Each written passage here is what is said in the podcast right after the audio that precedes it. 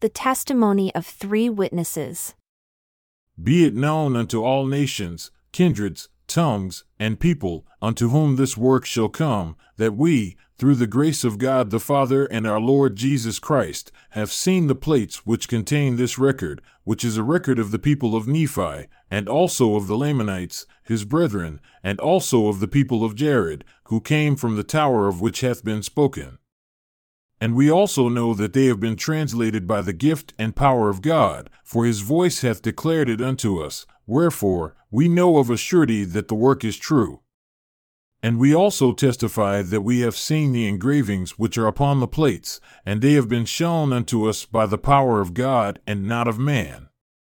And we declare with words of soberness that an angel of God came down from heaven, and he brought and laid before our eyes, that we beheld and saw the plates, and the engravings thereon, and we know that it is by the grace of God the Father and our Lord Jesus Christ that we beheld and bear record that these things are true, and it is marvelous in our eyes.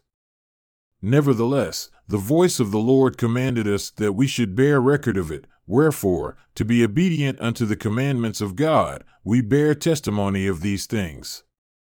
And we know that if we are faithful in Christ, we shall rid our garments of the blood of all men, and be found spotless before the judgment seat of Christ, and shall dwell with him eternally in the heavens. And the honor be to the Father, and to the Son, and to the Holy Ghost, which is one God. Amen. Oliver Cowdery, David Whitmer, Martin Harris. The testimonies of the first witnesses. Before any formal witnessing to the Book of Mormon took place in late June 1829, there were two initial witnesses that should be recognized. Emma Smith. The plates often lay on the table without any attempt at concealment, wrapped in a small linen tablecloth, which I had given him to fold them in. I once felt of the plates as they thus lay on the table, tracing their outline and shape. They seemed to be pliable like thick paper, and would rustle with a metallic sound when the edges were moved by the thumb, as one does sometimes thumb the edges of a book. I did not attempt to handle the plates, other than I have told you, nor uncover them to look at them. I was satisfied that it was the work of God, and therefore did not feel it to be necessary to do so. Mary Whitmer.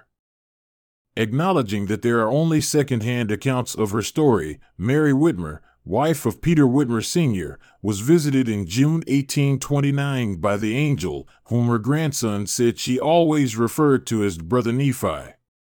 Nephi stated to her, You have been very faithful and diligent in your labors, but you are tired because of the increase of your toil.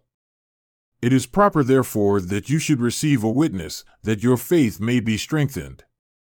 This angelic messenger then personally showed her the Book of Mormon record, turning the leaves of the Book of Plates over, leaf after leaf, and also showed her the engravings upon them. And also the testimony of eight witnesses.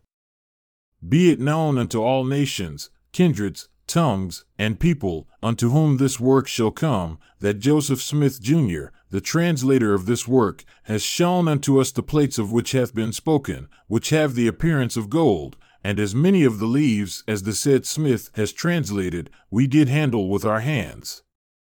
And we also saw the engravings thereon, all of which has the appearance of ancient work and of curious workmanship. And this we bear record with words of soberness, that the said Smith has shown unto us, for we have seen, and hefted, and know of a surety that the said Smith has got the plates of which we have spoken. And we give our names unto the world to witness unto the world that which we have seen, and we lie not, God bearing witness of it. Christian Whitmer, Jacob Whitmer, Peter Whitmer Jr., John Whitmer, Hiram Page, Joseph Smith Sr., Hyrum Smith, Samuel H. Smith.